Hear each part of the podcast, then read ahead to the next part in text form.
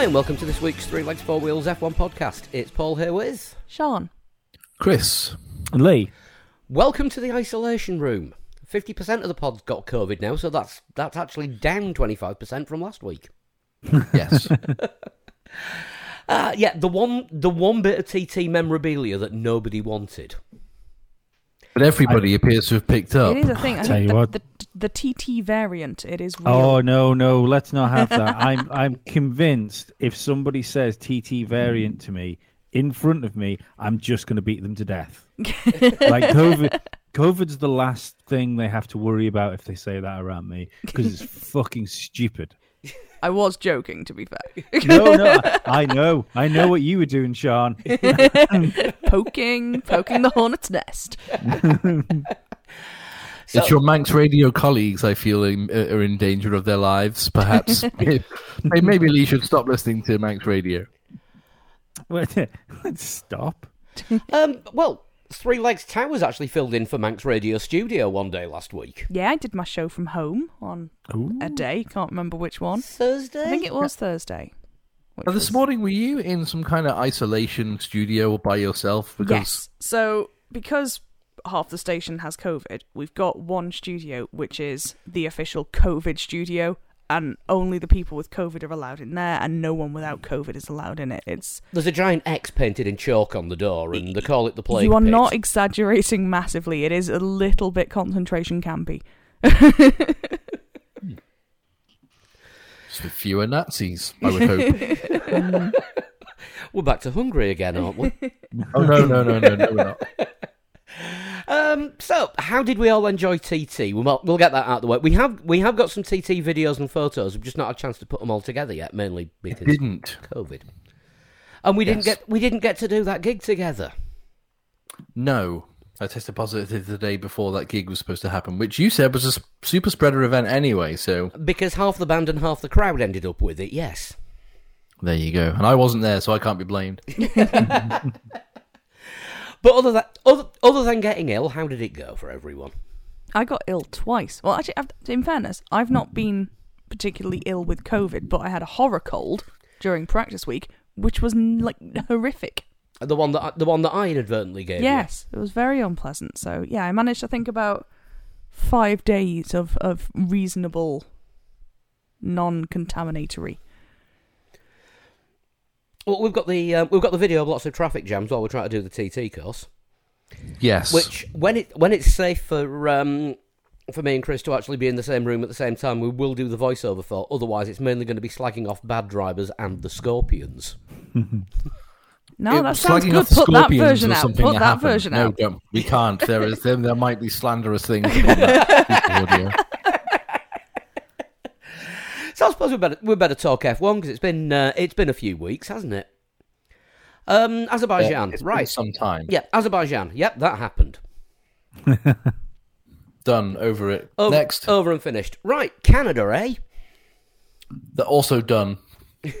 yeah, but that's that's more fresh in the mind. So I guess, I guess we um, we have to uh, we have to discuss that. Um, obviously, at the height of the Canadian summer, so they had about six inches of rain in an hour, which made a change from six inches of snow in an hour. I guess. Yeah, the weather was a bit changeable. It gave us a good race on Sunday though, with the wet qualifying. I thought. Yeah, nice, nice Um, mixed up grid. Yeah, yeah, it worked quite well. Um, maybe Bernie's sprinkler idea for qualifying wasn't terrible. No, I was thinking, I was thinking about Bernie Sprinkler idea. Made the track green, as they call it, for Sunday, and uh, made things very interesting.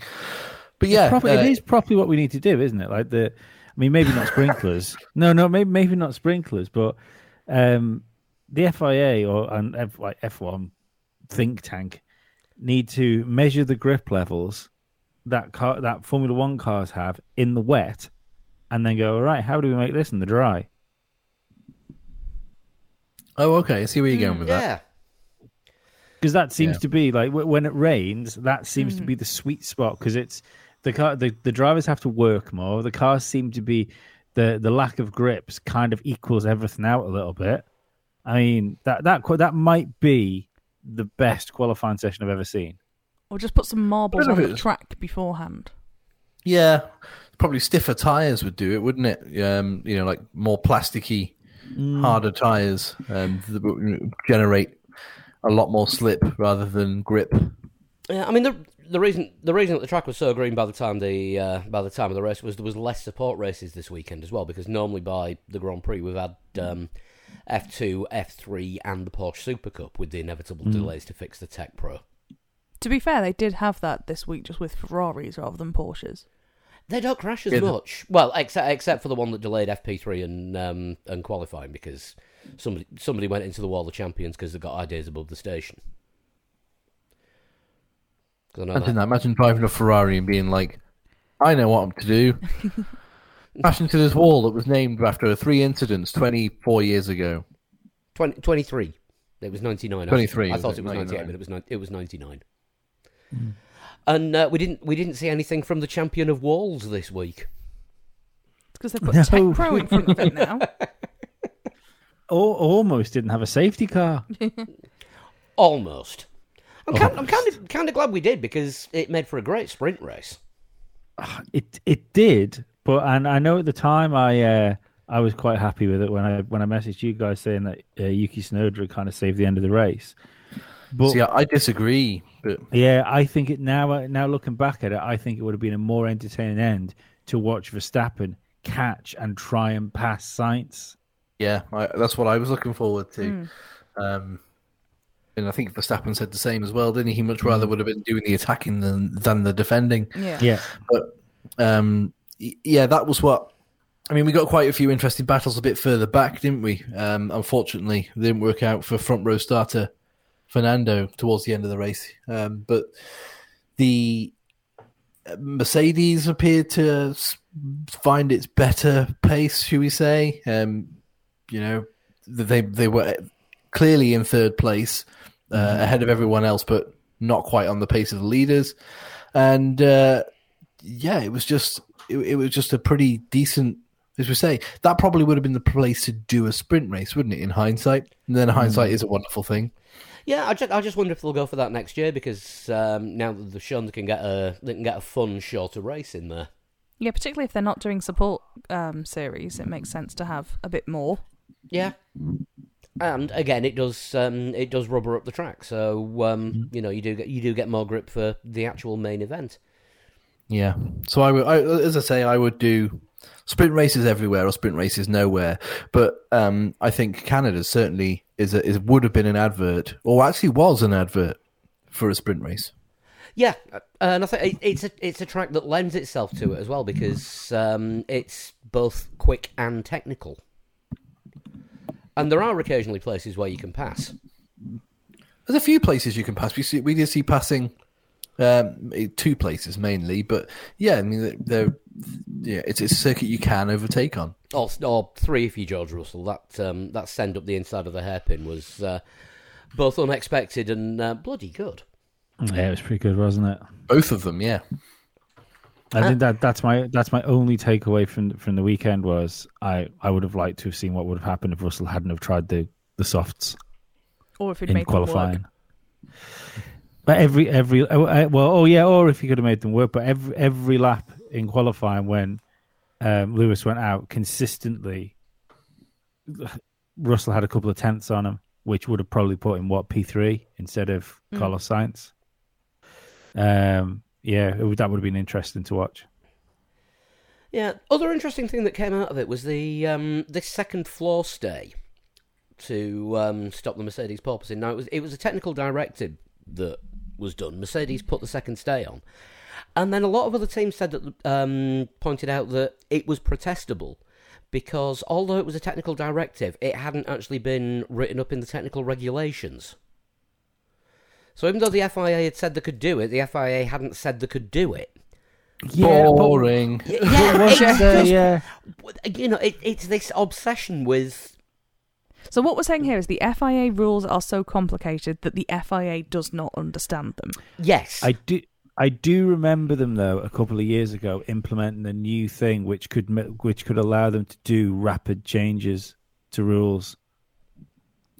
I, I remember that being a thing, so they could because the whole idea was was so they could try and close loopholes that that cars found really quickly. They they brought it in because of these new rules this year. Um, so I'm I'm not convinced that that isn't just fucking teams posture, posturing. Um, no, In F1, I'm- surely not. I'm just looking at um, the way that the FIA only issued a technical directive rather than formally changed the rules, prompted talk of a protest if Mercedes went ahead and ran the second stay. It's it's it's one of those they haven't crossed all the T's and dotted all the lowercase J's. Mm. Don't want to know what they've done with the eyes. yeah, um, I mean, I mean the way the way that the FIA are implementing things at the moment, or F1 are implementing things at the moment, I, half of me was expecting um, a message to come up on screen saying Q1 will start behind the safety car. Well, I spotted what what um, was it Martin Brundle or Ted Kravitz spotted uh, the the the safety car had gone out. I spotted it on one of the long shots. Um, that I saw the safety car going out about ten minutes before the start of Q1. And I went, ah, no way. They sent the safety car out. That means they're going to delay the start by like 15 minutes. And I think I had a tweet written out, and I thought, nah, I'm not going to send it. and I'm glad I didn't because because they, they didn't obviously delay Well, think if they if they at do, the start of Q1, but I was convinced that's what they were going to do because I spotted, I spotted a long shot from like I think it was from like turn two or something, looking back down towards the grid, and just in the corner I spotted the corner of the like the top corner of the safety car coming out the pit lane, and I went, oh, here we go.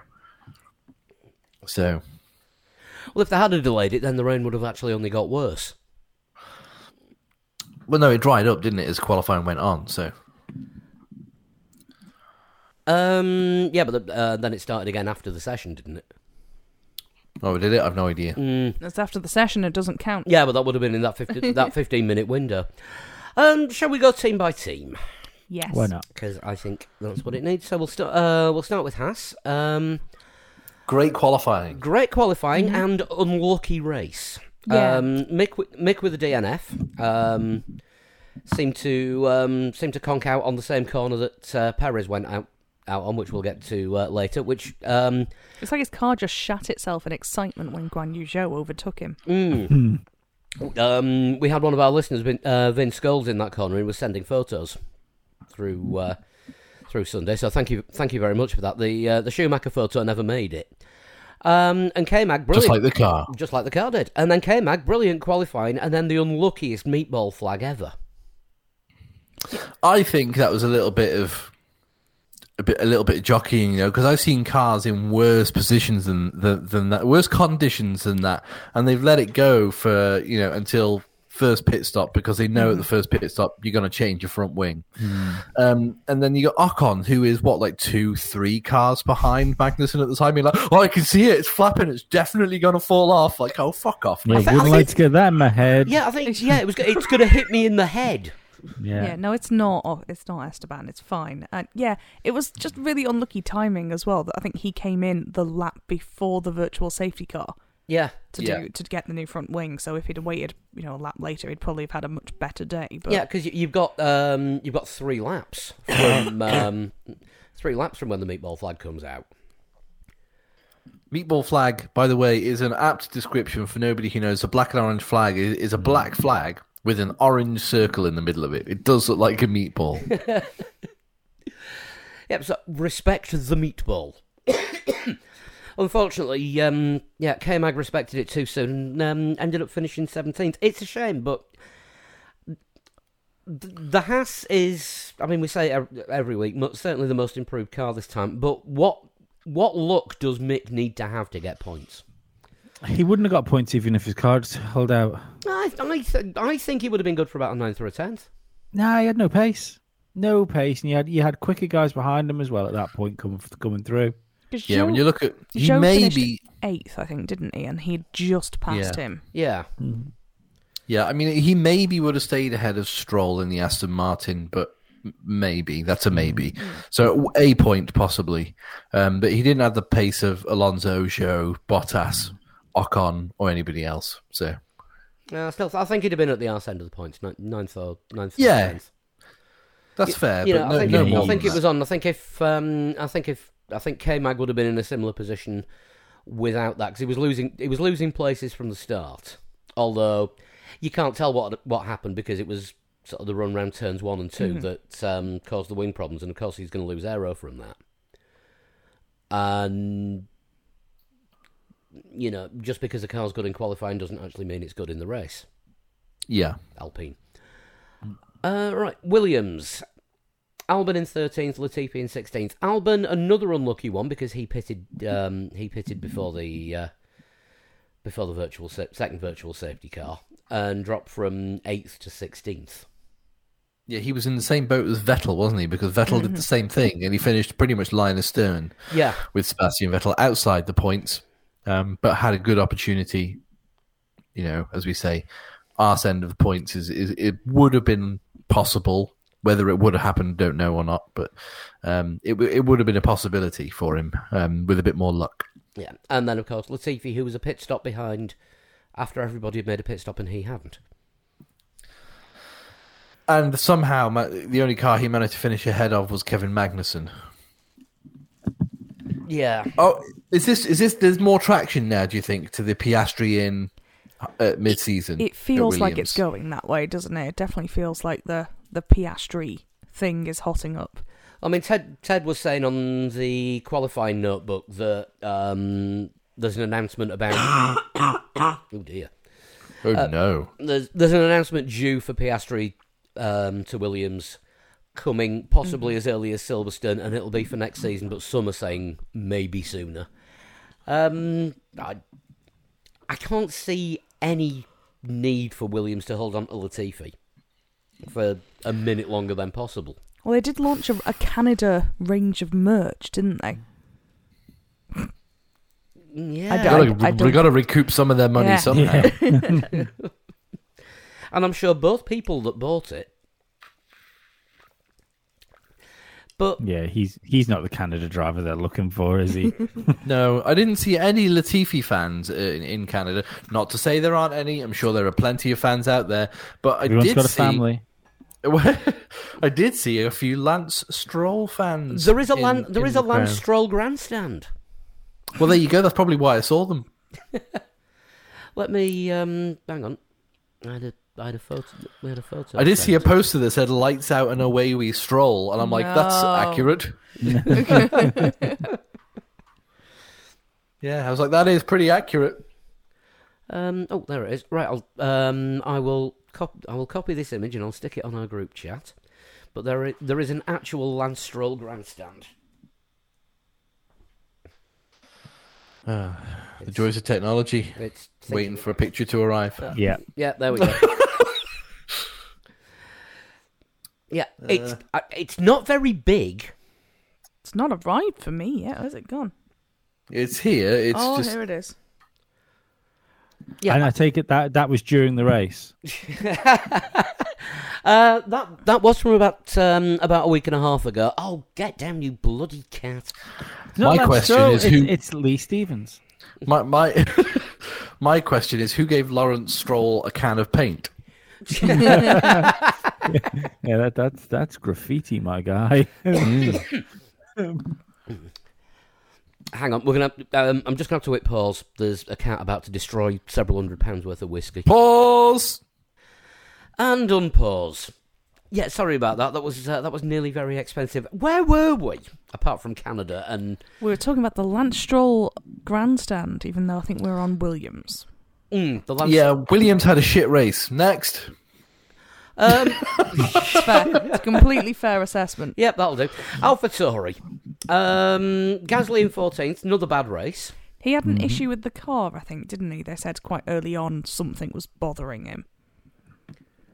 and Can't remember what. Tsunoda's DNF cut like one of the biggest rookie mistakes, even though he's technically a rookie. You know, you know what I mean. First Not time a in rookie. Canada. First time in Canada. First time, yeah, Not but he the- knows full fir- well that if you steam time. into a Not the first time exiting the pit. No. no, if you steam into a corner with cold tires and you brake and try and turn, Mm-hmm. that is not going to work. no, it's not ideal. Any sim game will show you that. You know, oh, actually, you know, I, I tried to tried to brake really hard with uh, cold tires and nothing happened. Yeah, I wonder why. Mm. Too It's strange, isn't it? Because he, he kind of looked like he was coming together a little bit, but he's so up and down. Then he Yeah. goes a Katayama. He'd done. He had done like a really. To say that he started at the back, he'd made quite good progress. He looked like he could be sort of on for a sneaking a point kind of thing, Mm. and yeah. Yeah. just yeah, forgot. Yeah, he was forgot part of about that corners. massive. He's part of that train, wasn't he? The Ricciardo Norris, um, Mhm. Gasly, I think, was actually in there as well at one point. He was part of that massive train of cars that was just sort of, you know, tailing, tailing the points. At one point, it was Guan Yu Zhou, Lance Stroll, and him. Because I remember thinking, oh well, there's a there's a crash waiting to happen. See, Guan Yu Zhou, I don't think has been that crashy. He's had a No. couple of accidents. He's just, he's Just Stroll, an Stroll and Tsunoda trying to force their way past him was was, was my bigger concern. Yeah, yeah, he's just had an underwhelming start. I would say, Mm-hmm. been very unlucky. But Yeah. we'll move on to Alfa Romeo shortly. But yeah, Anything it- more about Alpha Tauri? Um. Well, no, 'cause it, was- it was kind of it was kind of a non-week for him, really. You know, prom- prom- promised a little bit, delivered slightly less. Is is Gasly driving for Ferrari next year? Uh, Jean Todt says he's driving for Alpha Tauri next year. Okay, because Charles hundred Leclerc gave him percent apparently. Charles Leclerc gave him his Ferrari cap. Did anyone see that on the way out on Saturday? I think it was Oh, when they were leaving not. the circuit. No, missed that. As they were leaving the circuit on Saturday, Charles Leclerc took his Ferrari cap off and put it on Pierre Gasly's head, who was, I think, leaving in a Ferrari. And then, I might got that wrong. He might not be in a Ferrari, but then he, uh, yeah, he uh, seemed to quite enjoy the fact that he was wearing Charles Leclerc's Ferrari hat. Well, there you go. There's a rumor. Interesting. What we did Maybe, maybe it wasn't Pierre Gasly. Maybe it was Pedro Gasioso. What we did see this weekend is um, Gasly and Tsunoda's parents hanging out together quite a lot. They appear to now Oh, all, no. they appear now to be drinking buddies. This that's a that's a that's a bad idea, isn't it? I mean, I like the people I work with. I wouldn't want my mum and their mum to start hanging out.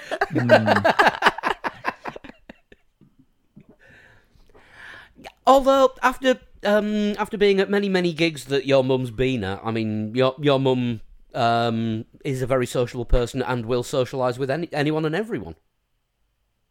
Uh, she used to. Well, Less so these days, but yeah. yeah, so, yeah, she used to come to lots of gigs and things, and yeah, but uh, I don't think I ever was just like, oh, hey, here's somebody I worked with's parents. You should hang out. Uh, right, McLaren next. A pointless weekend. Point- Bad weekend for McLaren. Awful. Pointless in papaya. Um, yeah, Lando's got Wor- worst weekend for McLaren. What do we think? Worst weekend for McLaren since Honda?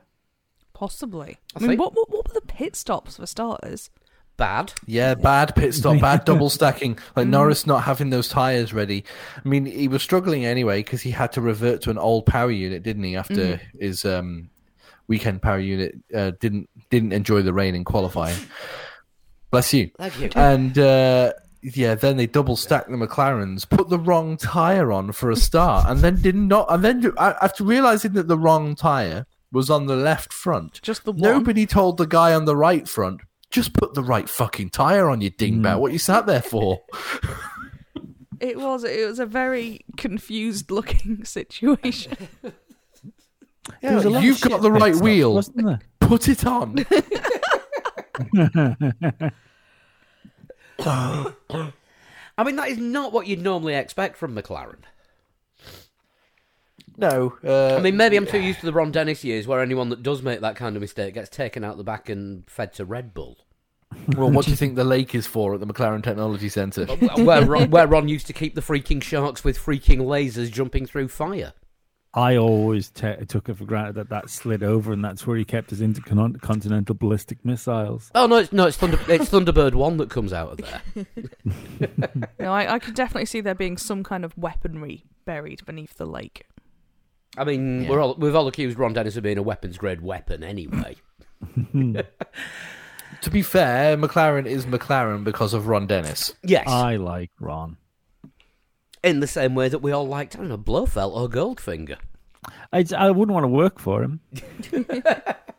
or maybe No. or maybe Gru.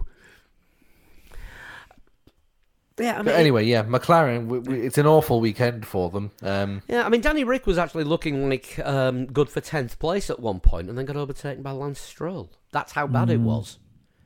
Then Yeah, he again, was Stroll, part- Stroll had home advantage with both fans in the Stroll grandstand cheering him on. Yeah.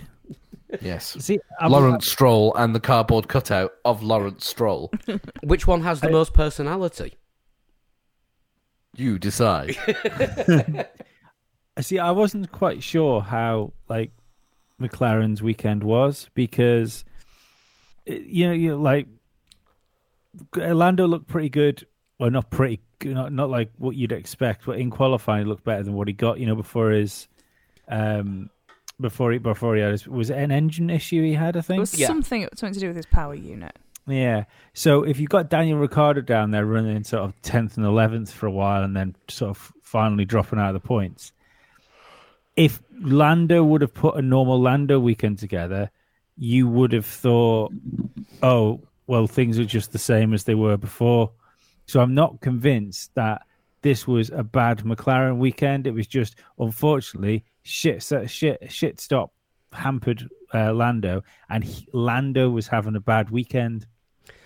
But he doesn't. ha- He doesn't have good weekends in Canada. You No. know, his only other race, he managed five laps and his brakes caught on fire. Yeah. Not great. No, really not great. Yeah. Um. So yeah, McLaren z- nil nul point. Uh, Hopefully Get they can out. sort it out for going to Silverstone in two weeks. Fingers, fingers crossed. On to the point scoring teams. Aston Martin next up. Um, Vettel in 12th and Stroll in 10th. Or, Again, or Vet- Canadian first. Ve- Vettel would have been uh, Canadian first. Vettel would have been um, ahead of Stroll if it weren't for that early pit stop, but just before the safety c- VSC. Uh, if you're taking VSC say um, pit stop, um, but then that that's luck, isn't it? As I say, you know, Yeah, same appa- thing happened with with a few drivers. Apparently that was all strategy. Vettel, the only driver not to use any new sets of tyres on uh, on Sunday. We had loads, so why not? I don't know, but um, they, they didn't use any on Saturday. yeah, all And in fact, they hardly used any on Friday because He it does like rained he, on he Friday does as like well. to recycle, does Seb? Yeah, all um, I was going to say all three, but he only stopped twice. Both his sets of tyres on Sunday were used. Or if he stopped twice, he would have had three Sorry, sets of only, tyres. only stopped. Um, He definitely stopped twice. sorry, yeah, stopped twice. All three sets. Um, both sets of hards that he used during the race were used according to uh, according to Pirelli, and he started on uh, started on used mediums. that does seem a bit fine. random. Don't know Yeah. whether that's sort of Uh, pers- personal preference because he thought the used tyres were better than the new ones, or um, some bizarre kind of strategy. But yeah, um, just looking at it, there was one, two, three. There was four sets of used tyres used in the whole course of the race, all and by three of them was were Vettel's. yeah, and the and the fourth set was Stroll. Well, it didn't work out too badly for Stroll, did it? He did start pretty much right at the back Mm. and uh, worked his way to to that points place. But uh, you know, Lance Stroll. What, what's this? His sixth season in Formula One? It just seems longer. Is it his sixth, fifth, sixth season, It'll something like that? that. But he's, yeah, he's not. I don't know. I, th- I think I'm just going to say it. If he was, if he was good enough, we'd know by now. I think it might even be number seven. You know, Uh, hang on, let's have a That's that's incredible. The fact that he he's nearly he's nearly done a decade in Formula One. It's his sixth sixth season. All right, 2017 okay. debut was it? Yeah, Ah, yeah, two uh, two seasons with Still. Williams, and then Racing Point and Aston Martin. madness. But yeah, he's um, but he's he's, he's had podiums. I'll throw it out there. I think he is he has the most undeserving Formula One career of all time. Because usually when you get people that come in with his level of talent, they get a year, maybe two years, maybe even scratch a third if they're very, very, very lucky. But usually when people come in like him, they fall out really quickly. But obviously, when somebody goes and buys you your own fucking team, mm. that doesn't really doesn't really happen. So I, I can't think of anybody else that deserves having a like a long career in Formula One less. No, I mean even if Aston Martin becomes a world championship winning car, they get 2023 absolutely on the nail, and they're you know seven tenths uh, down the road from anyone else per lap. It doesn't matter who the other driver is in that Aston Martin. Stroll is not world champion. No, no, Ta- no. talk- talking of um, undeserving of long careers, Luca Badoer was in Formula One for a total of 16 years. He wasn't in the Yeah, car. with a massive gap between them, was he? Let's be honest. yeah, Yeah, it, was- it was only I- it was only five, um, f- well, four and a bit seasons across 16 years, but I rem- I remember him in Minardi flipping his uh, car in the gravel trap at Ascari at Monza, and thinking, "Jesus Christ, uh, is this guy still alive?" And yeah, he was alive, but um, he wasn't in the car for much longer after that. I don't think. and then he suddenly turned up in 2009 at Ferrari, and I was like, "What the fuck, Luca Badoer?" It's like we made to pull Giovanni Lavaggi out every time. Look, he uh, he came backwards around a corner, and uh, the, you know at, uh, Spa, I, I I would never see a Formula One car entering a corner backwards if it wasn't for Luca Badoer. so so we're basically agreed. Lance Lance Stroll is Luca Badoer with podiums and a rich dad. I think Luca Badoer is a better driver.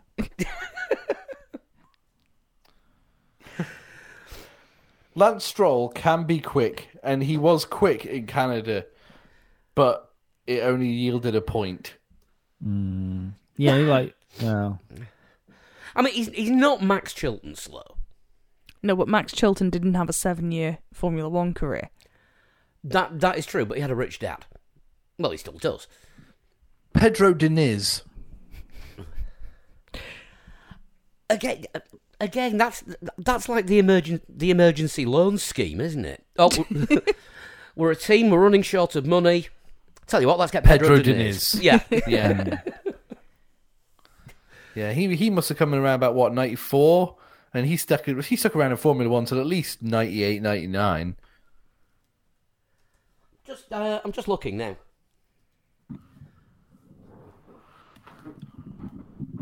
But he was a proper pay driver. He had lots of money, all of the millions. And I think when he was Damon Hill's teammate at Arrows, he paid for Damon Hill to drive for Arrows. Basic, basically, yes. Um, why is that? but Damon Hill was thrilled. apparently at the end of season party when he walked out of uh, you know the Christmas party with uh, with arrows, he turned around and went, "Look forward to kicking your asses next year," because he'd already signed for Jordan. So Uh, he managed. He managed six seasons. six. Yeah, That's a real COVID chesty cough you got there, This Sean. is this is not the COVID cough. This is the one No, I had it's- from TT practice week, um, which was a non-COVID cough. And Well, hang on a second. If this cough has lasted more than three weeks, you need to see a doctor. I've got COVID though. I'm not allowed. no, I'm fairly. I'm fair. It's a lot better than it was. It was a proper like cannot breathe situation for a while. Um, but yeah, it's quite. It's nice and loose now. It's fine. Okay. It's improving. So, are we are we thinking um, Lance Stroll? It's the six the six season rule for rich people based on Diniz. No, well, no, no, no. I think he's still got a seat, but like Lisa before, his dad owns the team. He's not going anywhere. But yeah, I think Well, because in Pedro Diniz's sixth season, uh, or at the end of it, um, his family offered to buy Prost. what Well, the, the person or the team. Well, kind of, kind of both. I think you'd buy one get one free. The Oh. only way Stroll leaves Formula One is um, when he's personally had enough of it, or um, if Audi buy Mhm. Aston Martin. yeah, And if if that happens, there is no way that it'll be getting kept on. No. Absolutely no, no chance whatsoever. Yeah. So, where, um, where do where do we go next? Uh, Well, Aston Martin they, they scored a point, so Yes. yes, okay. yes, well done. That's what they do it for. The well done. Alfa Romeo. Uh, Bottas in seventh, Zhou in eighth. Good race. Yeah, decent, decent day out. I mean, wasn't it, ju- for them. Zhou crossed Zhou crossed the line in ninth, but um, made up a place with Alonso's penalty, which we'll get to next. Um, yeah, I mean Bottas Bottas seems to be getting a lot out of the Alfa Romeo, and Zhou occasionally does. I think that, that's his second, second points finish of the season. Yeah, he had point or point, I think it was, in the opening race of the season, and he's just had he has had a bad run of luck, hasn't he? He's had a couple of retirements. He has. He had a lot of breakdowns. Yeah. Where they've told him we need to retire the car, and he's like, again, really? So no, it was it was nice to see him actually get a chance to have a race. Um, couple of Qualified decent well, overtakes, Q3. qualified well. Um, Bottas had some shenanigan at the start, didn't he? He lost a few places and had to Hmm. get it back. But raced well. Yeah, Yeah. he raced well and ended up finishing ahead of his teammate. So fair fucks to Valtteri Bottas. Yes. Yeah, do you know? Do you know what? I think I think he's a good, good new driver. I think one one of the big teams should maybe be taking a look at him for a few. I'll stop. Well, that. if shit goes down at Ferrari, I'm, I'm going to repeat what I said pre-season. If shit goes down at Ferrari and Sainz or Leclerc don't either don't work out or find that they can't work together for whatever reason, Bottas is in prime position to just mm-hmm. step into a seat where they Ferrari know full well that Bottas can do a great job as a number two in a top team. Why wouldn't they put him in if one of those Carlos's or Charles's, depending on which country you're from, uh, wants to disappear or is forced to? because Gasly's already got a hat. Well, maybe there is yes, that. but we've seen we've seen the number two Gasly, and it didn't work. No, that is Gasly needs to be free as a bird. Yes, if you need a number two, Bottas is the safe number two. What, what Do it, needs, not- it needs to be a badly resurrected John Lennon song that's turned into something that sounds like the Electric Light Orchestra. Do you not think that if there is going to be some sort of shuffle around at Ferrari, there's an um, there's a good chance that Hamilton will just be offered all of the money in the world? I suppose it potentially. I suppose it depends if that's what he wants. Uh, He, well, he, I mean, he said before that he'd like to drive for Ferrari before he Mm. retires. Um, if there's something, I know, I know, we're, we're kind of getting to a silly season thing. Here, oh no, silly! It's always silly season. But- Yeah, but Yeah, so yeah, uh, but so did Valentino Rossi, and he's driving one at the moment. And he came something like twenty sixth at the weekend.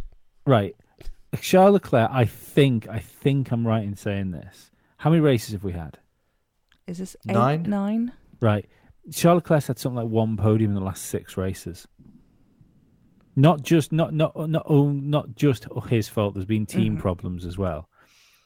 But I, I think you've got a problem with um, the apart from the fact that Red Bull are just a good team. You know, even when they've not had the car, they they've been the team which would try and roll the dice. You know, would would do something to try and get themselves in a better position. They're a really good racing team. Ferrari's not a good racing team, um, or at least they're, they're not a good racing team right now, and I don't think they have been since Fernando Alonso was in the car. I didn't Um, even think they were then. They Ferrari themselves. It's become. Oh yeah, term. well, I mean, Yeah. yeah. the, the, realistically, what did they do? Like Fernando carried that team for what three years, and then Yeah. they tried to blame it on Fernando while the team was shite. Um, but I, I think the big problem Ferrari have got is not only are they not quite the race team that they need to be, I don't think Charles Leclerc is capable of beating Max Verstappen. Not not over the course of a season. And I think that I think there's very few drivers on the grid that are capable of beating Max Verstappen. Lewis Hamilton can beat Verstappen over the course of a season. The uh, and I, I can hear them now. I can hear all the little fans going, "Yeah, he did beat him. It was just fucking fucking rules, wasn't it?" Yeah. But um, Shut up, Cartman. the, uh, lap cars, and and lap themselves. They didn't to do. But um, like, I- I just think Ferrari going to have to do something again. Like the this whole, I know we've said for ages, the uh, Ferrari needs stability. You know, they need to stop sacking people, but they've done the stability thing now, and it's still not fucking worked for them. So I think I think they do need to. But I, I don't know whether it's a Binotto problem. Maybe he's, you know, we've said before. Maybe he he was better off in his role before he was team principal. Um, but even when, he, unless that car is better than whichever car Lewis Hamilton or Max Verstappen is in. I'm not. I'm not quite willing to put um, George Russell in that bracket yet because we don't know. You know, he hasn't won a race. You can't. You can't say over the course of a season he could beat Max Verstappen or Lewis Hamilton until he's actually shown over a whole season he can do it. Um, but I, I think he could be up there. But this is going to be the problem for Ferrari, and I think this is where if they start to realize this, if you've got a spare Lewis Hamilton floating around, then it might be a really good move because if Lewis is that that driver which can drag extra out of a car, whereas Charles Leclerc just seems to be able to do that over one lap. He doesn't seem to be able to do it over a race. Almost, almost a little bit Valtteri Bottasy. Yeah, I see. I see what you're getting at. I mean, the, I think the the main the main problem is with seeing what Leclerc can do is Ferrari. They've got the they've got the reliability problem, and when they don't have the reliability problem, they've got the strategy problem, and Oh, when they don't have that, they might have a Leclerc pro- problem. we don't know because there's always one or both of the original problems happening.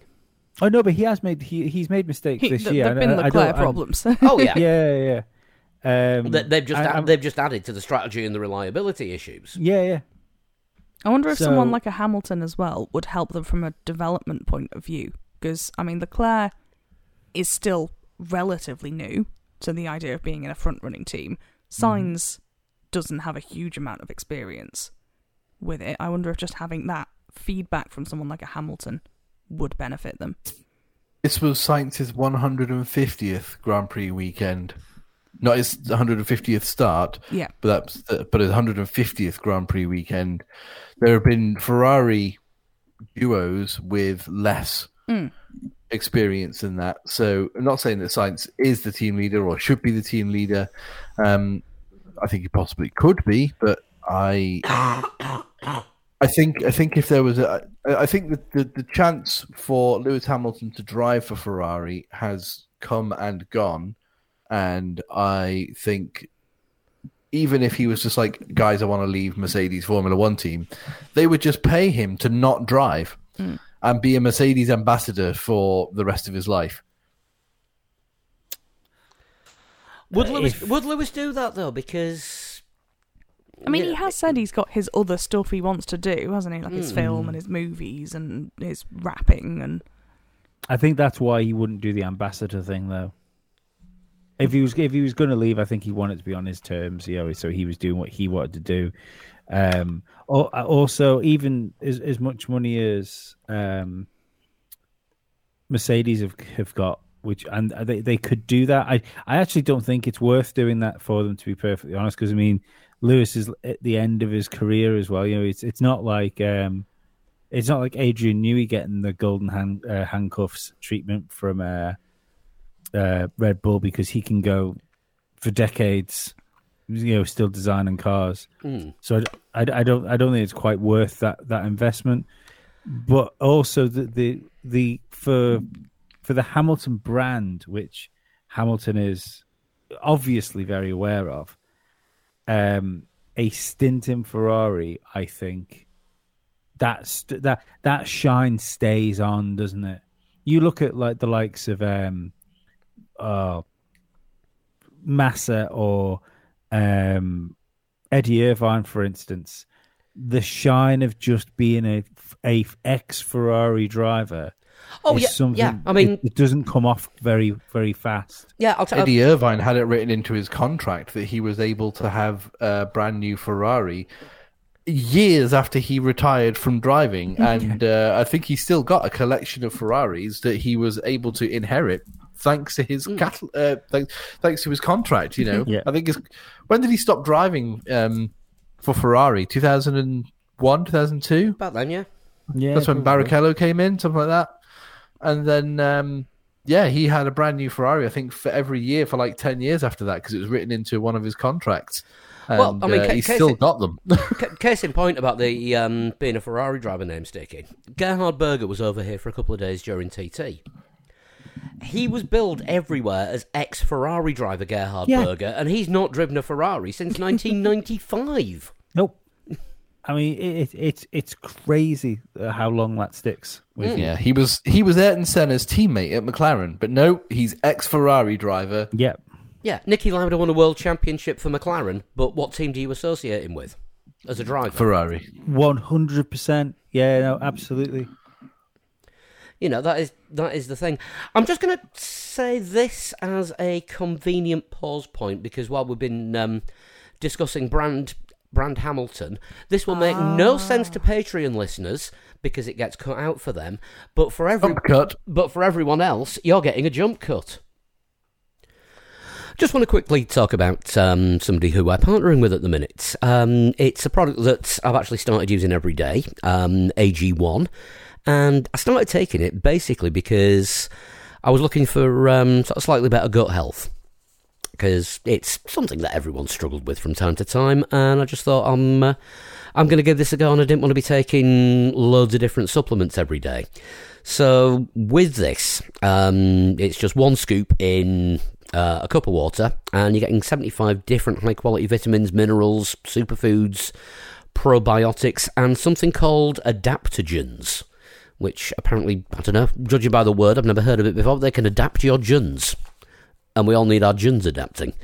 Um, it's something good to take in the morning because it sort of kicks you off a little bit during the day, and um, does tend to uh, does tend to wake you up a bit without um, without going for excess caffeine. Um, good thing about it is it's lifestyle friendly. So whatever diet you're on at the moment, there's a lot of those keto, paleo, vegan, dairy free, gluten free, minerals only, God knows what. It fits in with every kind of diet, and it's not chock full of sugar.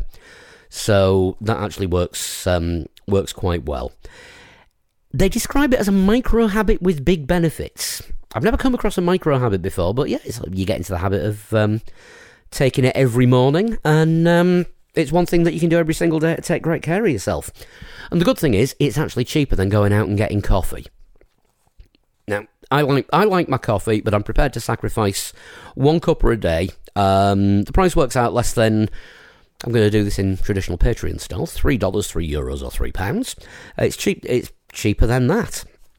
Um, what more can you really say about this? I mean, it's had five star reviews across every single platform. It's recommended by professional athletes, and if you go on the website itself, you will see um, a Formula One driver that you're aware of who um, uses and recommends the product. So, to make it easy, Athletic Greens is going to give you a free one year supply of immune supporting vitamin D and five free travel packs with your first purchase. All you've got to do is go to athleticgreens.com slash Formula One, and that's F O R M U L A O N E. Um, just to take ownership over your health and pick up the ultimate daily nutritional insurance. Lovely. And there is the end of the jump cut. Hope you enjoyed that. Yeah. And I hope you, Dickheads. and I and I What? hope I hope you do enjoy that. Yeah, you Oh, yeah, will. Yeah, and enjoy don't, that. and don't forget to click the link, like, and subscribe. That's what you meant to say, isn't it? Something like that. Ah, right. Okay, Yeah. we'll do it. Oh, We'll, and to, uh, uh, hit the notification bell so you don't miss any more uploads. Smash that other one. vitamin button. One of my colleagues referred to hitting the notification bell for free notifications at some point today, because apparently there's an option to charge for notifications in this particular person's world. well, Okay. iTunes have started charging for podcasts. We're not. No, going- this was this was talking about Twitter, I believe. Oh Christ. Yeah. oh yeah. Um. Yeah. There's now Twitter Premium, where only subscribers see certain content from people. Interesting. Boring. No, no. That Twitter are now effectively charging for notifications. I don't think that's what this Grim. person was referencing. They they were just inadvertently right. I'm talking about being inadvertently right. Um, Alonso's qualifying. We'll do Alpine. Yeah, fantastic. Yeah. Rolling back the years. Yeah, I mean, the last time he qualified on the front row, I think it was forty percent of the grid had never driven a Formula One car. Ridiculous. Crazy. McLaren posted a picture of Lando Norris, didn't they? Roughly around the last time Fernando Alonso was on the front row. He's about 10.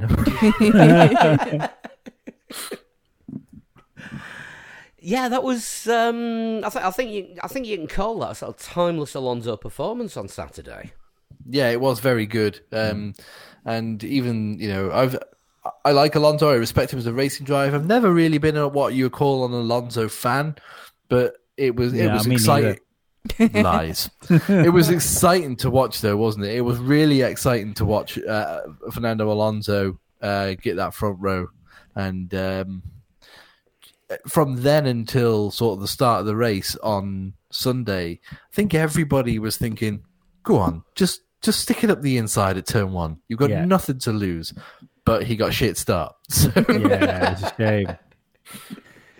Uh, I don't. I I mean, looking at the speed, looking at how that car was in the dry. Anyway, I don't think he'd have been there for too long. It would have been interesting if we'd got a wet race.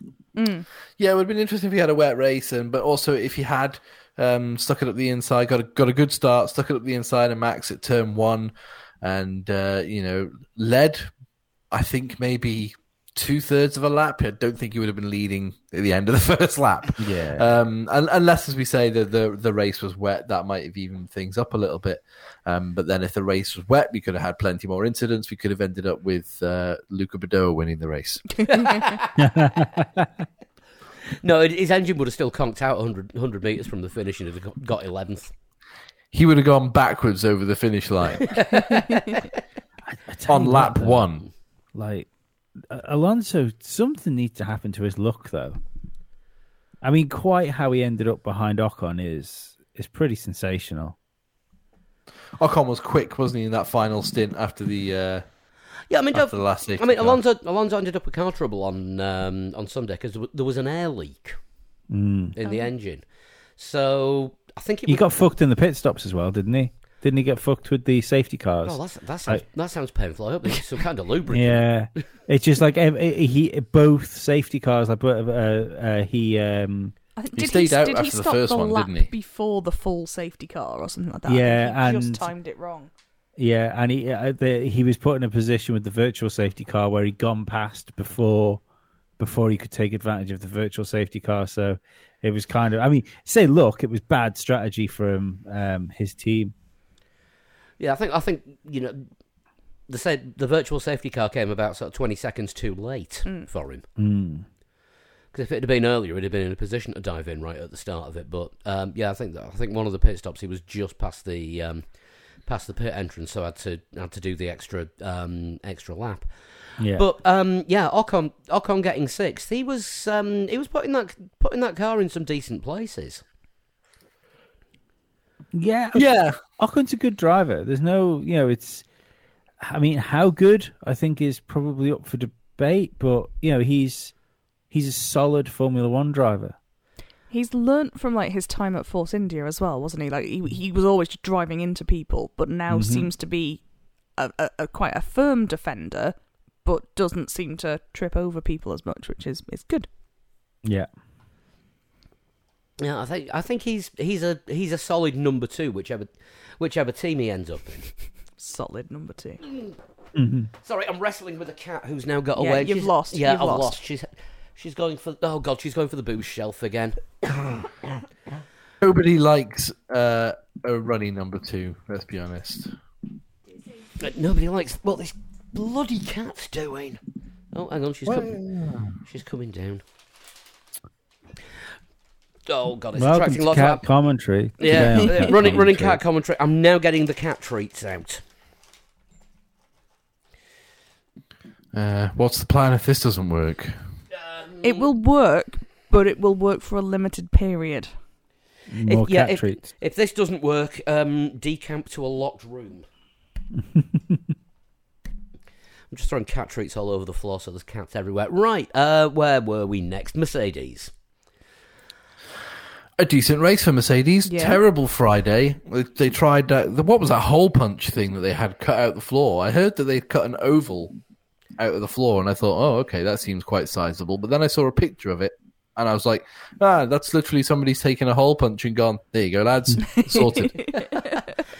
It, it's a it's a bit like um, I think this was on um, this was on Friday. It was like Red Bull taking an angle grinder to something and Ted was very surprised because you don't see angle grinders in Formula One a great deal these days. No, it was quite it was quite a rustic looking repair, whatever it was. But, Yeah. um, Um, yeah, I missed I missed the Mercedes hole punch, but obviously there was the um, there was Staygate. Yeah, the, the, the, the, hole punch was run on Lewis Hamilton's car on Friday, FP1, and there wasn't on any of the cars for FP2. um, Uh, and yeah, for the car to go for going to be a totally undrivable man to then having equality where he puts it fourth and then finishes third in the race, that's a pretty good turnaround for Lewis Hamilton. mm, I mean, it's not what we've expected from you know from Mercedes or Lewis in the last seven, eight years.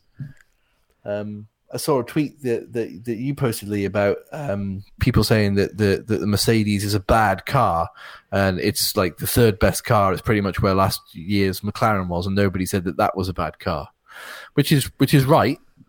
But at the same time, when was the last time a Mercedes was this far away from the leaders? I think 2012. did I say I think it had Schumacher driving it? 2012, I think, was, was the year where it was still, it was weirdly enough, it was Red Bull versus Ferrari, wasn't it, that year? Uh, and, you know, it was Alonso versus Vettel. And um, I think Mercedes, I think Rosberg won a race for Mercedes, China, I think it was, was mm-hmm. like their first win. And then in 2013, Mercedes were like the second best team. And then obviously there was the rule change, and Mercedes ran away with everything since then. But so in terms of like what we've come to expect from Mercedes, this is still it's, I mean it's a massive improvement this weekend, but it's still not what they expect. But the improvements appear to be working on actual racetracks and not on bumpy street circuits. Mm. Although I'm sure we'll see Christian Horner complaining about them before much longer. Yeah. Can him and Toto just get in the fucking ring and sort it out once and for all? my money You would be still on there, the Lee? Toto. Did you hear what I said about, about your tweet? Sorry. No, yeah, yeah, yeah, yeah, yeah. Lee, Lee's looking at Lee's watching YouTube videos about No, aliens no, or no. I was look, I was else. looking at um, Born. I was I was looking at a badly written Formula One article because I thought um, the the way it's worded about Alonso, Alonso uh, uh, it's a, it's it started Alonso's bad luck uh, continues as he drops even even further down standings, and the way it was written, I thought he'd got like a after the race penalty that had just sort of been breaking. So I was just trying to read it, uh, read that article. It's not. It was just.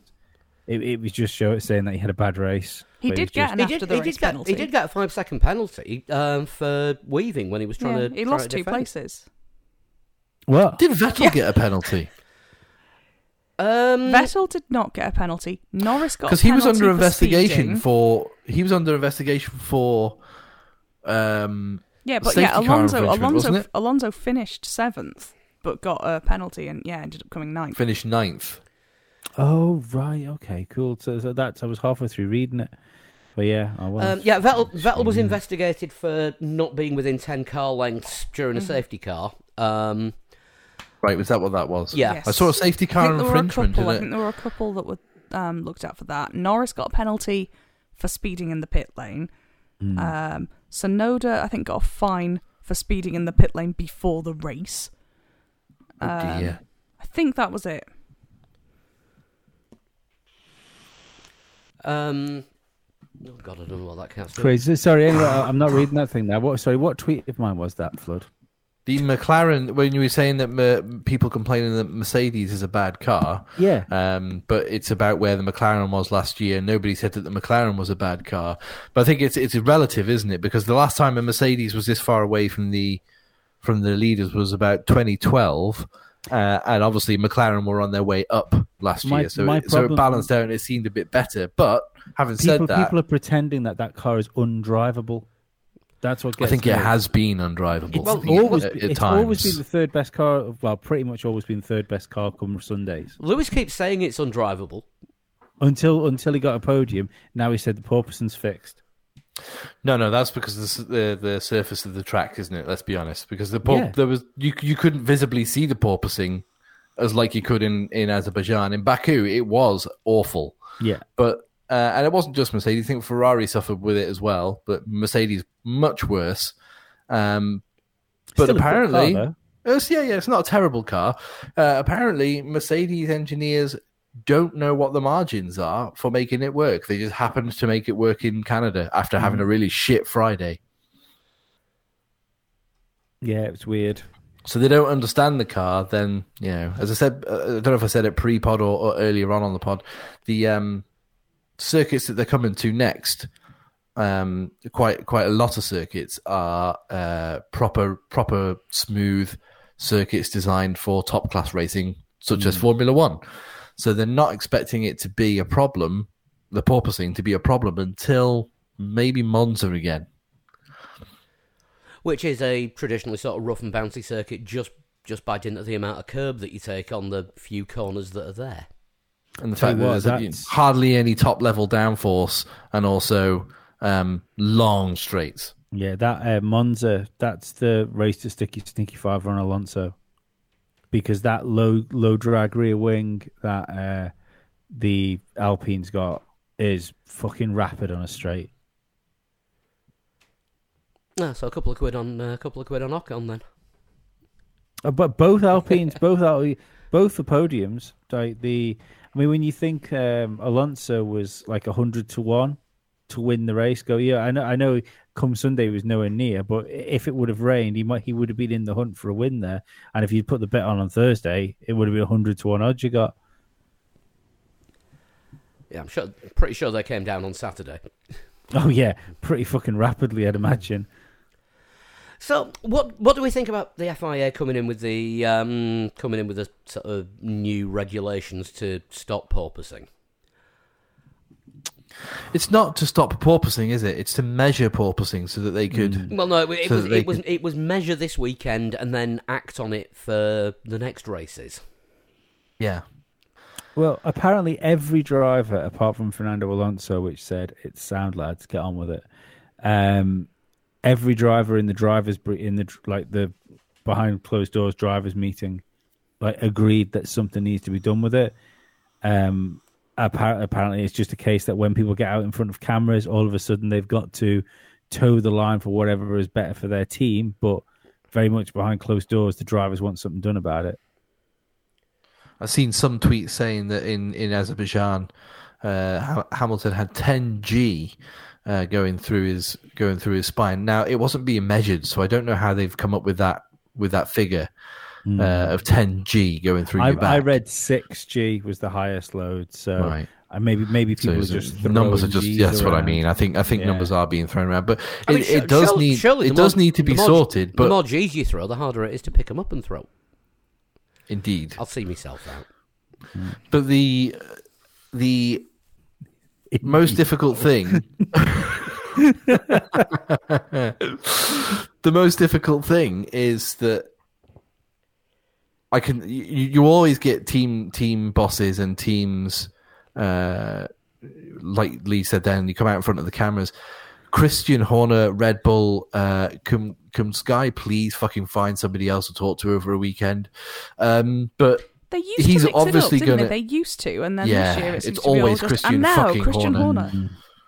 yeah just it- maybe they could call it Christian Corner. Horner corner um Media Horner. loves the sound of his own. Anyway, um, the uh, yeah, they're, they're always going to jockey for what's best for their team, and we're so far into the season. You know, we're essentially a third of the way in, nearly halfway actually into the season, um, and th- there's there's no way that anybody's going to give any quarter to to any other team that might help them improve slightly. So Ferrari and Mercedes have porpoising issues. Red Bull, not really. So. Christian Horner's saying, "Oh no, we don't need to change the rules just because a few teams didn't get it right." And then you've got Christian Horner trying to say, "Well, we need to have a look at this budget cap. That's the most important thing. Budgets, uh, but hmm. the, the the budget cap because we might have to miss some races." And then you got people like Toto Wolff, obviously lobbying for his own team, being like, "Well, if you miss races, tough shit. It's not our Yeah. fault you can't spend your money properly." Mm-hmm. so and this is the problem that you're going to have now because these rules are already in and set unless there's something changed for 23, and I think it's too late to change rules for 23. I think we've passed the threshold, haven't we? Um, so it would have to be for 24 that um, new rules came in um, The can- I think the can still- limit porpoising. I think they can still change rules for 23, but it's got to have the approval of all teams. That rings a bell. And that's I- what I, I- mean. You're, you're not going to get the approval of all teams together, are you? If, when, when it's going to benefit It's one not over the generally other. how they work, is it? The teams being agreeable. Don't you just need a majority now, though? No, for no, um, it's unanimous. But after it, after next year's regs have been ratified, I Ah, think it does have to be all of them. Um, I think the I cut- th- the I cut-off kind date of- for next year was something like mid March or early April. Because do you remember the Ferrari veto, the famous Ferrari veto? I don't know yes, if they I still think got that's it. Gone. Yeah, yeah. I think that's gone. No, no, they they Did they veto getting rid of the they, veto? they still have it because nine teams voted to uh, get rid of the veto. And Ferrari decided to not. I wonder Yeah. who the other one was. checkmate. Mm. Yeah, we need a unanimous decision to get rid of Ferrari having a veto. 9 1. Oh, sorry, that's not unanimous, is it? Let's crack on, lads. Ferrari keep the veto. Uh, just trying, just just looking. Yeah, I mean, Horner's whinging about one thing, Toto's whinging about another. Uh, let's just have Gunter swearing every weekend on the pit wall if they're going to do that. Darth Toto returned, didn't he? yes, he looked very imposing in the uh, the With his hood the, up. the red. Yeah, not the red. The uh, the rain jacket. Yes. Mm. Yeah, Darth Toto. Everybody's got a cross on their back, a target on their back. Yeah. That that was one of the most imposing ways to finish a series ever. I mean, every, every, everything else in Drive to Survive last year was pure fucking theatre. That was pure fucking theatre. Bit of an anticlimax, though, wasn't it? Yes. Yeah, as it, as it turns out, everyone's got a target, but um, their sights aren't working properly. Yeah. Ferrari, then. Uh, Charles Leclerc started last, finished fifth. It's kind of what you'd expect from him, isn't it? Really, I mean, in yeah, all honesty. um, the car had the pace to finish amongst the front runners and did. It would have been it would have been a bad race if it had started started well nineteenth and finished like eighth and 9th. He nearly did. I think he was probably on for that kind of finish until the safety car at the end. Yeah. Um, and I think it was again. I, th- I think we had yeah. I think we had a race robbed from us at the same time. It was really really interesting. After the safety car, and you had Sainz attacking Verstappen on fresher tires, and you know had DRS for the whole time, the last fifteen laps or whatever it was. At the same time, I really wanted to see Max Verstappen versus Carlos Sainz on worn tires, with Verstappen trying to get past Sainz. I think that would have been an possibly even more entertaining race um, on on worn tires. They wouldn't have been able to stay that close for as long as they did at the end on fresher tires. So Yeah, I mean, whilst it- whilst it did sort of bunch the field up and was like, oh, you know, and, and like I said earlier, it's, it's it was a great advert for a sprint race at Canada. At the same time, we were robbed a little bit of, yeah, I mean, it, of it- def- it- defensive Sainz. It just shows you the pace that the Red Bulls got. Because everyone's saying, oh, DRS, all you need to do is switch it on on that straight and you, you instantly get past. Well, that didn't work. No, they they were really good traction, weren't they? Coming out of all of the corners. Um, I mean, um, certainly, over, certainly over the last about four or five laps, you could tell Sainz had actually absolutely killed those tyres because the amount, the amount of squirreling that he was getting coming out of um, coming out the hairpin, a couple of the uh, couple of the other corners when he was trying to get straight back on the power. And the the back of that car ended up very very wobbly. He just he just destroyed his tyres trying to uh, trying to trying to make up that gap. Um, what was that? Twenty one kilometre an hour advantage that he had over Verstappen under DRS. yeah, but he but he was always eight or nine tenths behind, and it's just there's too much of a of a of a gap to to plug down that main straight, and then the start finish straight is just you know it's too too short really. Yeah, uh, it's one. It's one of those. Should it should it even have DRS on it? Because it's not really worth it. They had three DRS zones, didn't they? So Yeah. Why? Why bother? Why not just slap DR? You know, make DRS constantly available. anywhere. Yeah, I, I agree. You know, for you- everyone all the time. yeah, And you, can mark, mark Mark Webber it and just just forget that you got it switched on and slide off on a corner.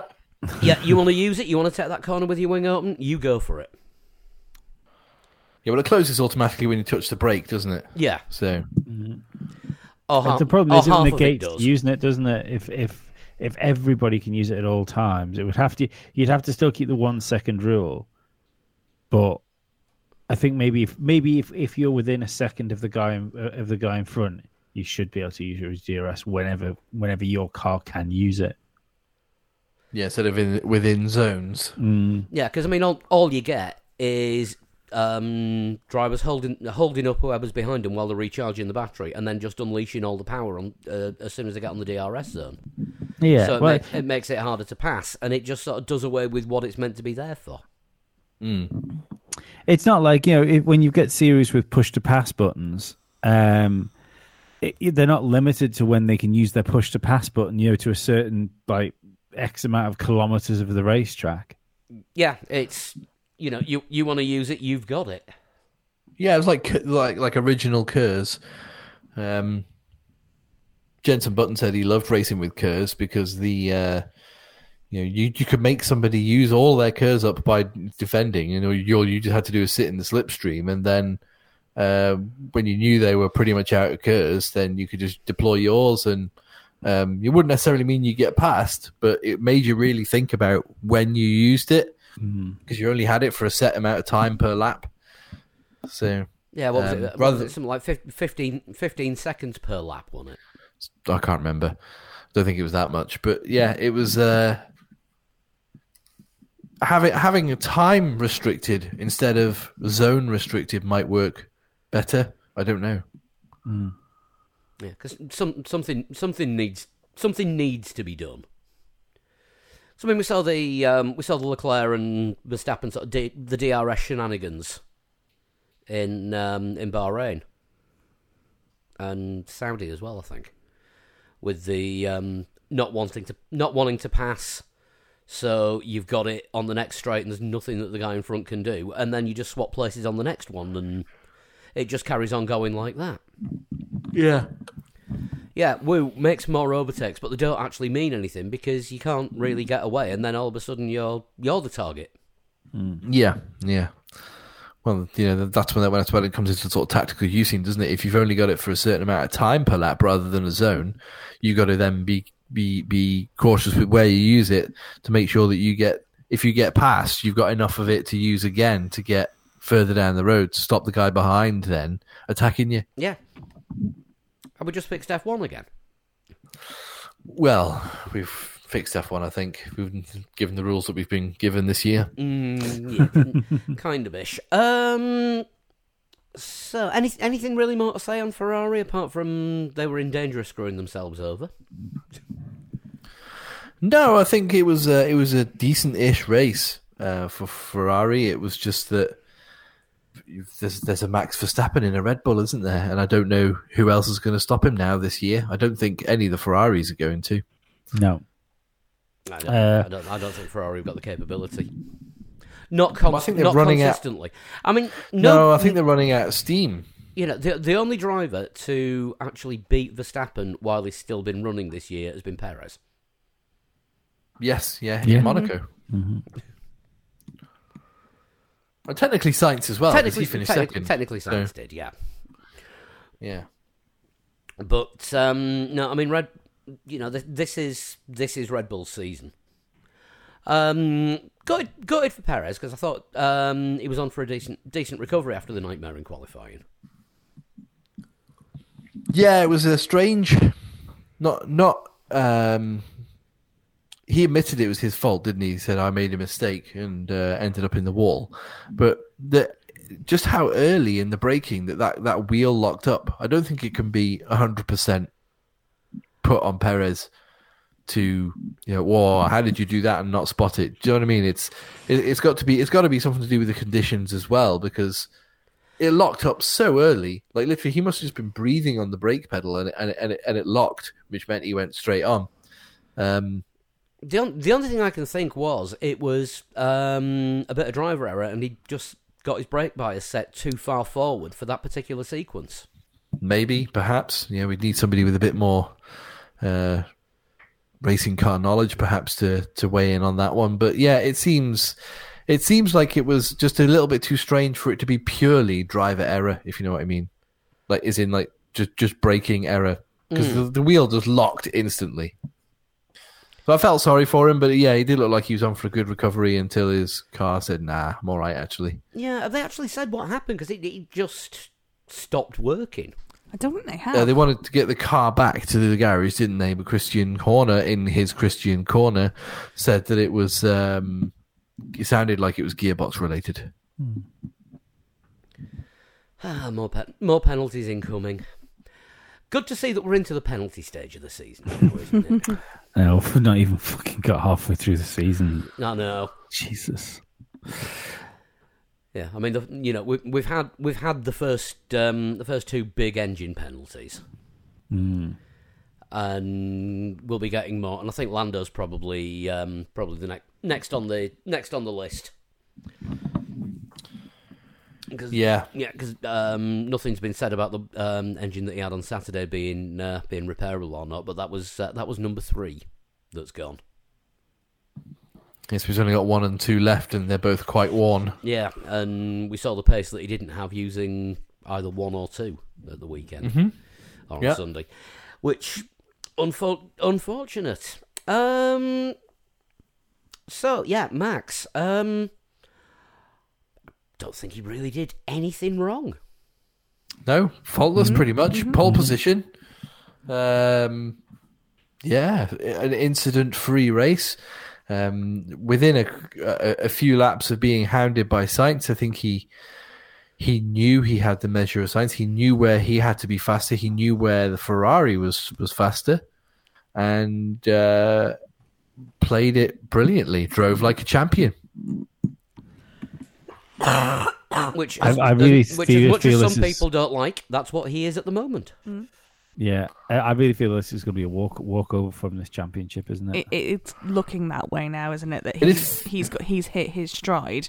Leclerc's gone off the boil, and by the time Leclerc gets it back, it's going to be done. Yeah. Well, the drivers is what's the what's the difference there? Forty uh, something points. Uh, Forty six points. Forty six. Forty six points in the drivers. Let- uh, let's- to let's- his teammate. Let's be realistic. The gap is forty nine points to the next person who can challenge him Yeah. for the title. But Perez is forty six points behind Leclerc, forty nine. And then, weirdly enough, George Russell, 15 points behind Charles Leclerc. Only only driver to score in every race Yeah, and Mr. finish, Consistency. and That's what they're finish in calling the him top now. five. Yeah. I still stay stand by that. There is more chance of Mercedes sorting their problems out and George Russell giving um, Verstappen a run for his money for the championship than there is Charles Leclerc. It would have to It be. does- A, yeah, it'd have to be a hell of Yeah. a run because there's ninety eight points between them. Oh no, uh, that's what I mean. It, it would be like an outsider type type of thing. But I think um, I think there's more chance of because I, I Actually, just points think, between Hamilton and, and Oh, sorry, Verstappen. no. Yeah, sorry, it's sixty four points between Russell and Yeah, Verstappen. I think there's um, uh, George Russell's a better driver than Charles Leclerc, and Mercedes is a better team than Ferrari. So if if they can, if Mercedes can sort the car out, I, th- I think George has got the best opportunity to stop Verstappen as of, as far as any of them out there. Yeah, I don't want it to seem like it's a false dawn, but I do think that Mercedes can perhaps push on. Uh, I think they're too far behind to challenge Red Bull, um, but I think they could maybe challenge Ferrari for second and have a glorious, you know, run at the end of the year where they're the second best car and feel a bit better about themselves because they improved things. But I don't think. I don't, I don't think a race win is guaranteed by any stretch of the imagination, and I don't think the development is going to be able to catch catch Red Bull. Uh, maybe their consistency will will mean that they outdo Ferrari, but It would have to be that the speed is in that car, and then whatever they do, coupled with whatever the FIA do to stop um, to stop the cars bottoming out so much. Just ha- it, it- all those things would have to line up and come to them. You know, the, the speed would have to be there without the bottoming out problem. Yeah, and the constructors as well. Red Bull are the only team over 300 points. Although Mercedes are only 40 points behind Ferrari. Hmm. So it's not impossible, but as I say, it's still very difficult. It would be Fourth at the moment are McLaren on 65 points. Oh, Mercedes are third on 188, Yeah, and McLaren are fourth on 65. They they look they don't look like the uh, the moving forward team they did at the minute, do they? Who's that? Sorry. M- McLaren, you know, it's, No, if no. anything, uh, Alpine looks like the, the team that could may, maybe sort their problems out and start pushing forward. But McLaren look lost. It's, It's, just Alpine in- and Alfa Romeo for me, I think, at the top of the midfield. McLaren, it's just very inconsistent as well, isn't it? Like you genuinely don't know where they're going to be weekend to weekend. I think I think it's a case of um, I never wanted to get on this bandwagon, but I think Danny Ric is really letting him down. He's not helping matters. That this is what I was going to say. Do you think his um His hi- Baku performance was all how, right. how lost he, he is? Yeah, I mean, but he his his performance in Monza was okay as well last year, but um. He's only scored points twice this season. Yeah, and it's not just the points thing. Even like looking at getting an understanding of the car, they've only got one driver that can drive it like consistently. So when when they're going for debrief and they're giving the uh, and they talk about the car, you've got fifty percent of your driver lineup is lost. It is. That- it's that when you're trying to fix a problem. Yeah, it it doesn't help, does it? When you've got sort of two drivers who are not coming at it from the same angle, it's it's not gonna solve the problem any quicker. It does make you wonder whether that's one of the issues that went into development of this year's car because obviously last year um, you you were still coming off the back of the Sainz and Lando pairing, which would have been what were clearly very much on the same page. So all last year, where you should be collecting data as you you try and work out where you're going to go with your car and what what you're going to do development wise, you've got some someone just scratching their head, go, well, we'll just make it different next year, and it might suit me. Mm. And it's ended up not necessarily suiting either particularly well. Yeah. It's kind kind of the worst the worst sort of compromise. Mm. Mm. Yeah, it'd be interesting to see where Alpine go um, with any developments that are coming on, and you know they they could be they could be pushing for fourth. Wasn't this the season where they were going to get championships on their original plan? I've lost track of their original plan. Yeah. The, the, that was that was screwed up. We're on L plan now. Yeah, not Plan EL, L, not you EL mean. plan, Plan L. Yeah.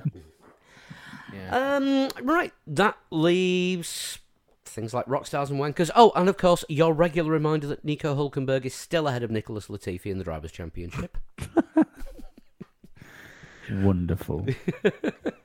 Uh, yeah, Rockstars and Wankers. I mean, Verstappen, Rockstar.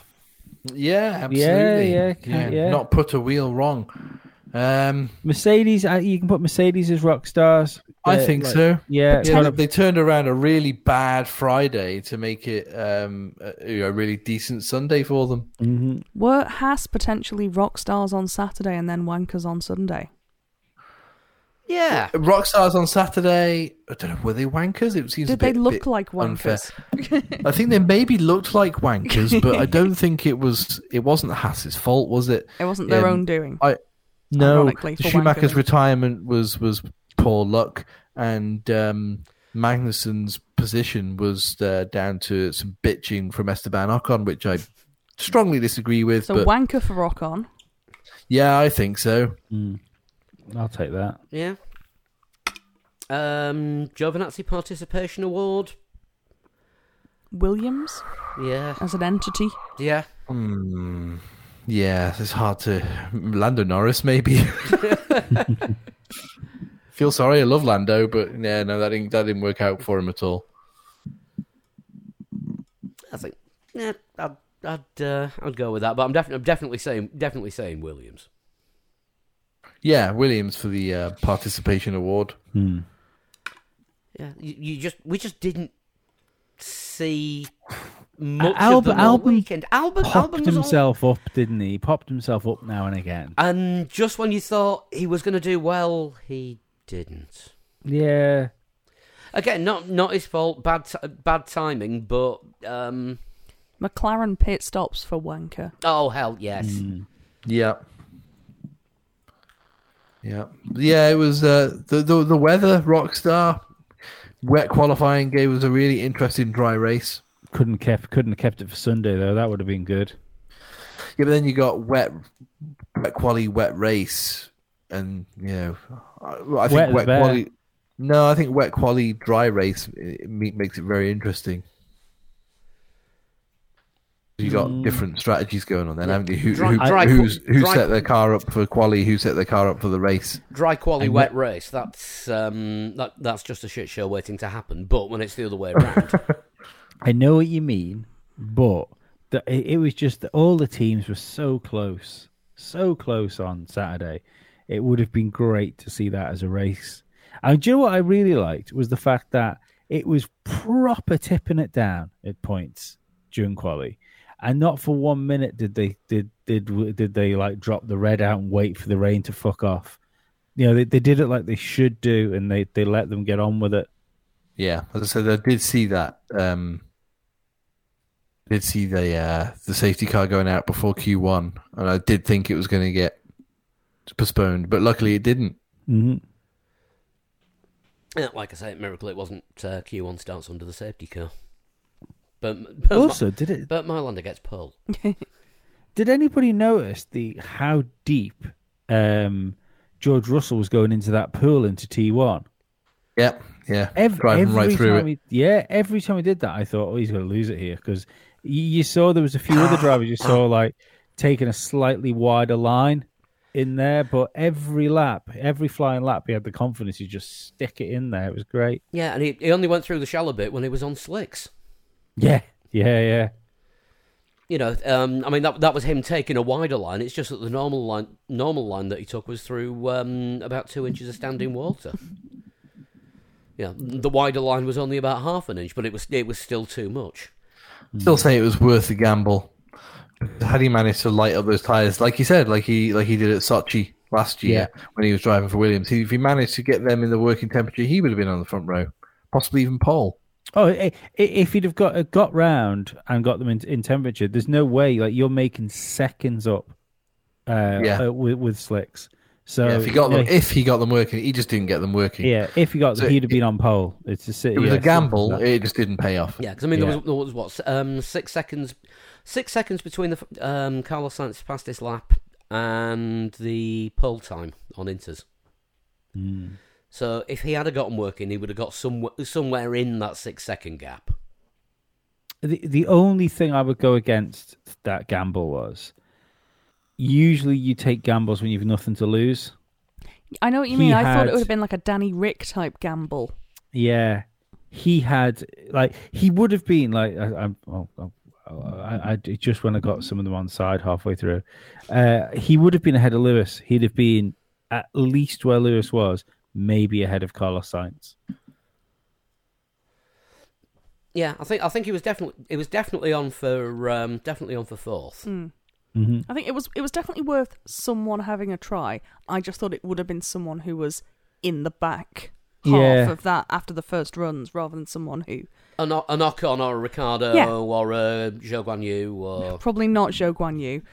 Um, Well, it's risk reward, isn't it? If you if you think you can if you think you can finish, you can start third or 4th mhm. You you can only make up three places, a maximum of three places with that risk.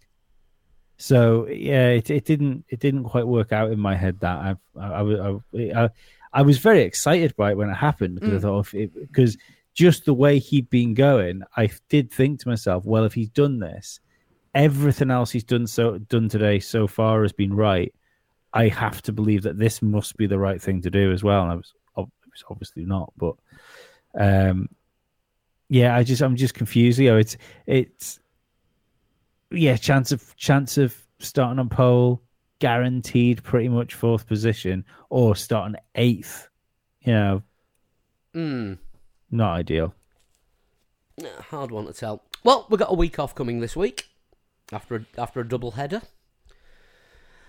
So a free weekend. I think I may be spending it um, on iRacing again as part of a team doing the 24 hours of Don't Laugh Barcelona. What? As in, as in the Circuit de Catalunya? Yeah, No. yeah, 24, 24 Fucking hell, hour that sounds endurance race around there. Hmm. We're, try- we're trying to put a team together at the moment, so um, I'll uh, I'll keep everyone updated on the progress on there through the socials, which of course, as always, is at Three Legs Four Wheels, Facebook, Twitter, and Instagram. Um, if you want to get in touch through ye olde email, it's three legs four wheels at gmail.com, and individually we are on Twitter. At Sean Cowper? Flood 21. At a total shunt. and at Pablo100. Um, I was going to say nominations. Um, predictions are open for the um, British Grand Prix in two weeks. Just go to threelegs4wheels.com and go to the uh, go to the games section there, and uh, don't forget to check us out on Discord as well, because there's always uh, there's always some kind of uh, bizarre tangenty chat going on all across the board. Uh, right, hopefully, COVID permitting, we'll be going outside. And uh, we'll also be back this time next week with a preview of the British Grand Prix and, fingers crossed, jet lag depending, virtual Statman. Ah. Okay. Because um, no, we're we're having a chat at the weekend. It's like it's been, it's been too long. Come back on. How about how about next week? It's like well, he's due to arrive in the UK that day for the British Grand Prix. So if he's not jet lagged to buggery, um, we'll have him as a guest next week. Get him on if he's jet lagged to buggery. What's the worst that can happen? He falls asleep mid pod. We've all done that before. right, we will uh, we will see you next week. Bye bye. Bye. Ciao. Bye.